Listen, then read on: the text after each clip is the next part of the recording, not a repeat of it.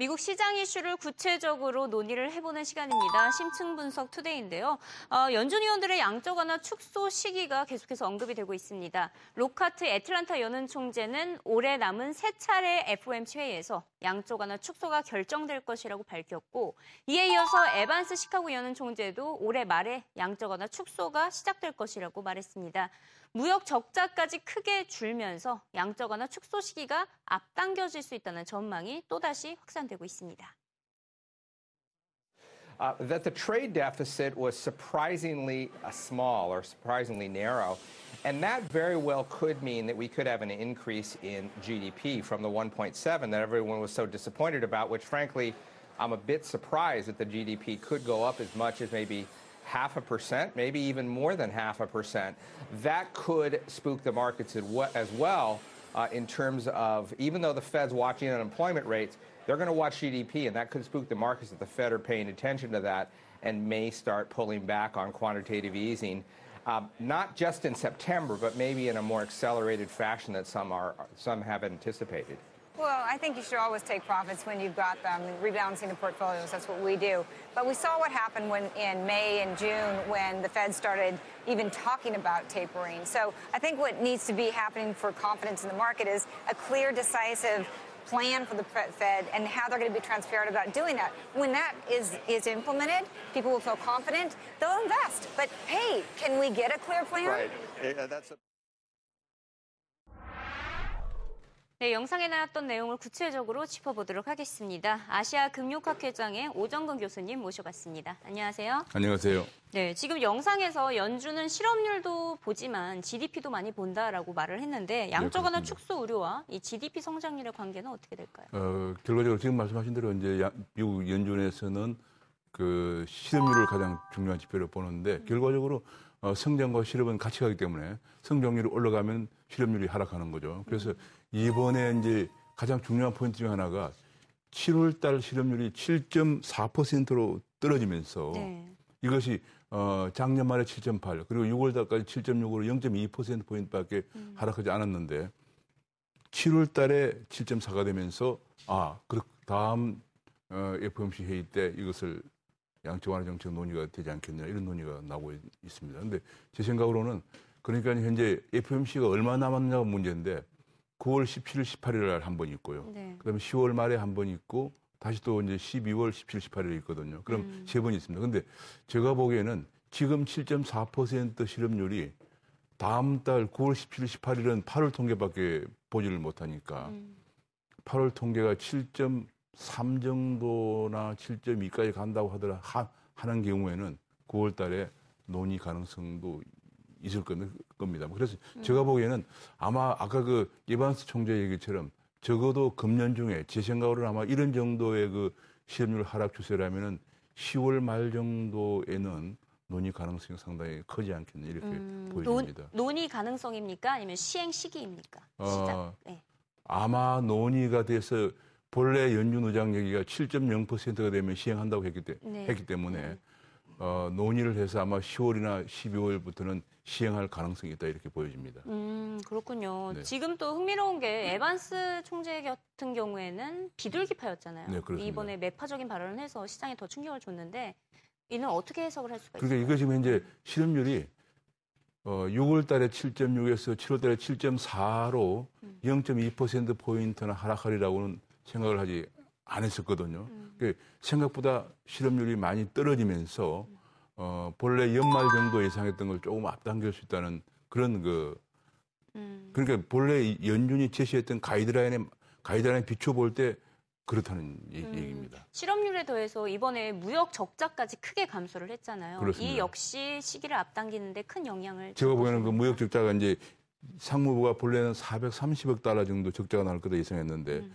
어, 그보다 90억 달러가 적은 342억 달러가 되었거든요. 네. 제가 보기에는 90억 달러가 적게 나왔다, 적자가, 적자가 적게 나왔다고 하는 것은 아마 음.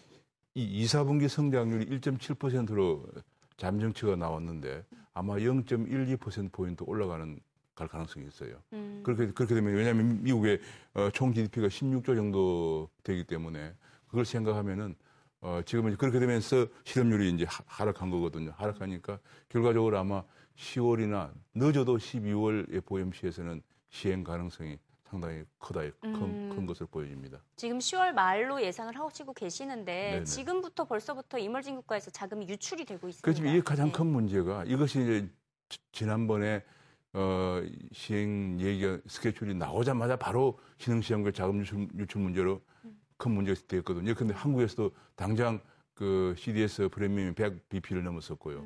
인도네시아도 200 BP를 넘었으면서 금리를 올렸거든요. 그래서 제가 보기에는 10월 말이나 12월 17, 18일 FOMC에서 이걸 시행한다 그러면은 음. 당장 한국을 비롯한 여러 신흥시장들의 자금 유출 문제가 큰 문제가 될 것으로 보여집니다. 그렇다면 어떤 대비를 할 필요가 있을까요? 일단은 자금 유출에 대비해서 외화 유동성이 충분한지를 점검해야 될 겁니다. 음. 그리고 어, 다 다각적인 어, 경로를 통해서 음. 외화, 외화 유동성을 충분하게 확보해 두도록 하는 것이 가장 중요합니다. 이 외화 유동성이 부족하면 바로 그것이 그 위, 위기가 오는 거거든요. 그래서 네. 제가 보기에는 우리 외환보유가 3,200억 달러라고 하지만은 그러나 어, 다시 한 번 더 외화 유동성을 점검할 필요가 있다는 생각을 가지고 있습니다. 네, 이번에는 이제 호주 이야기로 넘어가 보도록 네네. 하겠습니다. 중국 경제 성장이 둔화가 되면서 가장 큰 타격을 받고 있는 국가가 호주입니다.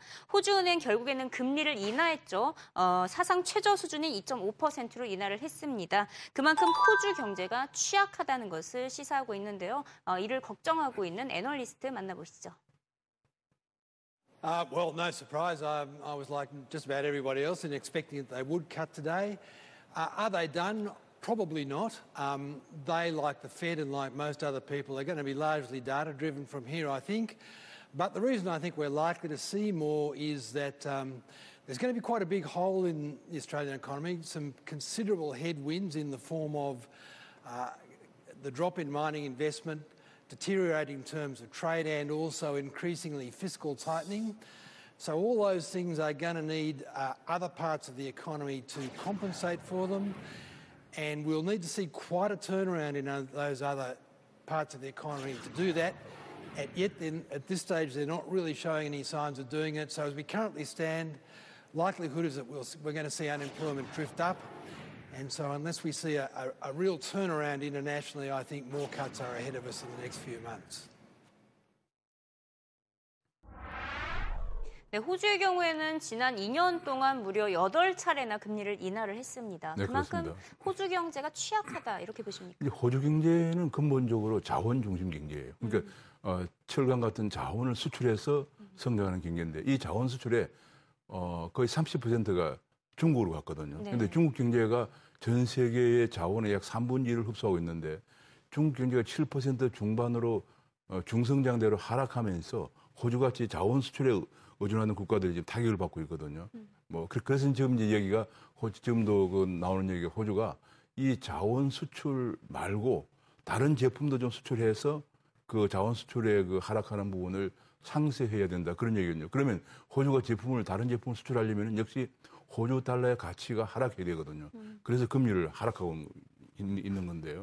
제가 보기에는 어, 현재 중국 경제 성장이 어, 당분간은 회복될 그런 전망은 안 보이기 때문에 제가 보기에는 호주같이 자원 의존국들은 자기 나라 통화 가치를 하락시켜서 상품의 수출을 증가시키려고 하는 그런 노력을 할 것으로 보여집니다. 음, 호주 뭐 지금 자원 중심의 국가다라고 말씀하셨는데 광산업과 원자재 시장에 가장 큰 영향을 주는 국가 중에 하나이기도 합니다. 예. 앞으로 전망 어떻게 하시나요? 현재 어, 모든 분석가들이 어, 세계 자원의 3분의 1을 흡수하고 있는 중국 경제가 중성장대로 들어가면서 소위 말하는 자원의 슈퍼 사이클.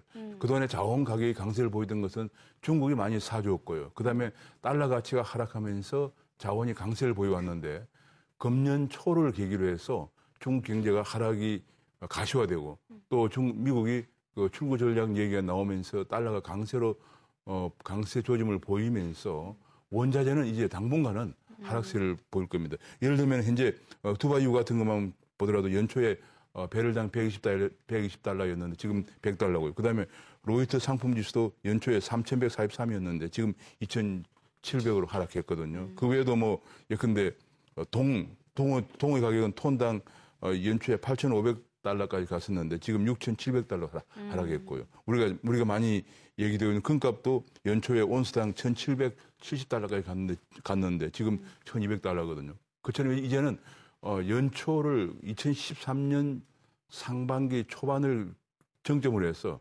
원자재 가격은 당분간 하락세를 보일 수밖에 없다 이렇게 보여집니다. 네, 실제로 뭐 월가에서도 슈퍼 사이클은 이제 끝났다. 이 네. 같은 전망이 나오고 있는 것을 그렇습니다. 보면 반영하고 있는 것 같고요. 호주의 경우에는 글로벌 경기 부양 기조를 재확인시켜 줄 만큼 경기 부양 기조를 타고 있는 것으로 보입니다. 이는 오히려 글로벌 시장에는 호재가 되지 그러면 않을까요? 이번에 이제 호주가 금리를 인하하면서 음.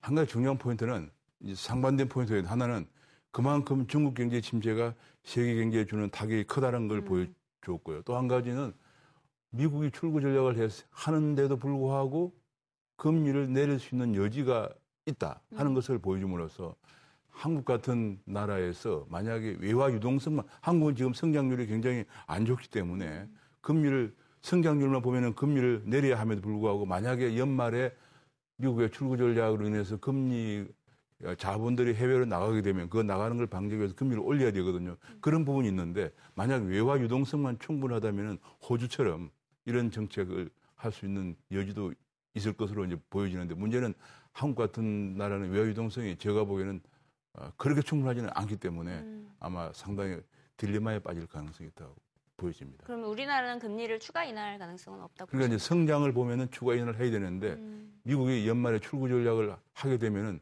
금리를 내리기가 상당히 어려운 음. 그런 상황에 봉착하게 될 가능성이 큽니다. 음, 그렇군요. 네, 오늘 말씀 감사드리고요. 다음 주에 또 다시 찾아뵙도록 네, 하겠습니다. 감사합니다. 고맙습니다.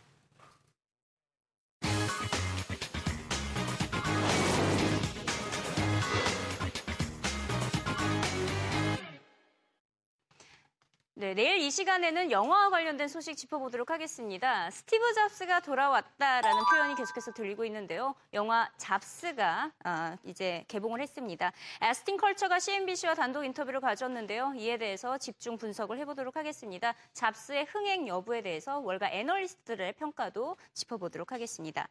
네, 미국 증시의 상승세가 다소 꺾인 모양입니다. 이런 문장이 자주 들리고 있는데요. Near term corrective mode for stocks. 조정이 도망간 올 것이다. It's time to get bearish on stock. 아, 조만간 조정이 찾아올 것 같다라는 등 미국 증시 약세장을 점치는 전문가들의 목소리가 점점 커지고 있습니다. 과연 65년 만에 찾아온 최대 강세장이 쉽게 물러날 수 있을까요? 제레미 시겔 교수는 연말 다우지수 17,000, 모건 스탠리는 연내 S&P 500 지수 1930선을 전망하고 있습니다. 이를 보면 쉽게 물러날 기세는 아닌 것으로 보이네요. 이번 주 발표될 경제 지표들과 연준 위원들의 추가적인 발언을 더 눈여겨봐야겠습니다. 지금까지 이승이었고요. 내일 이 시간에 다시 찾아오도록 하겠습니다.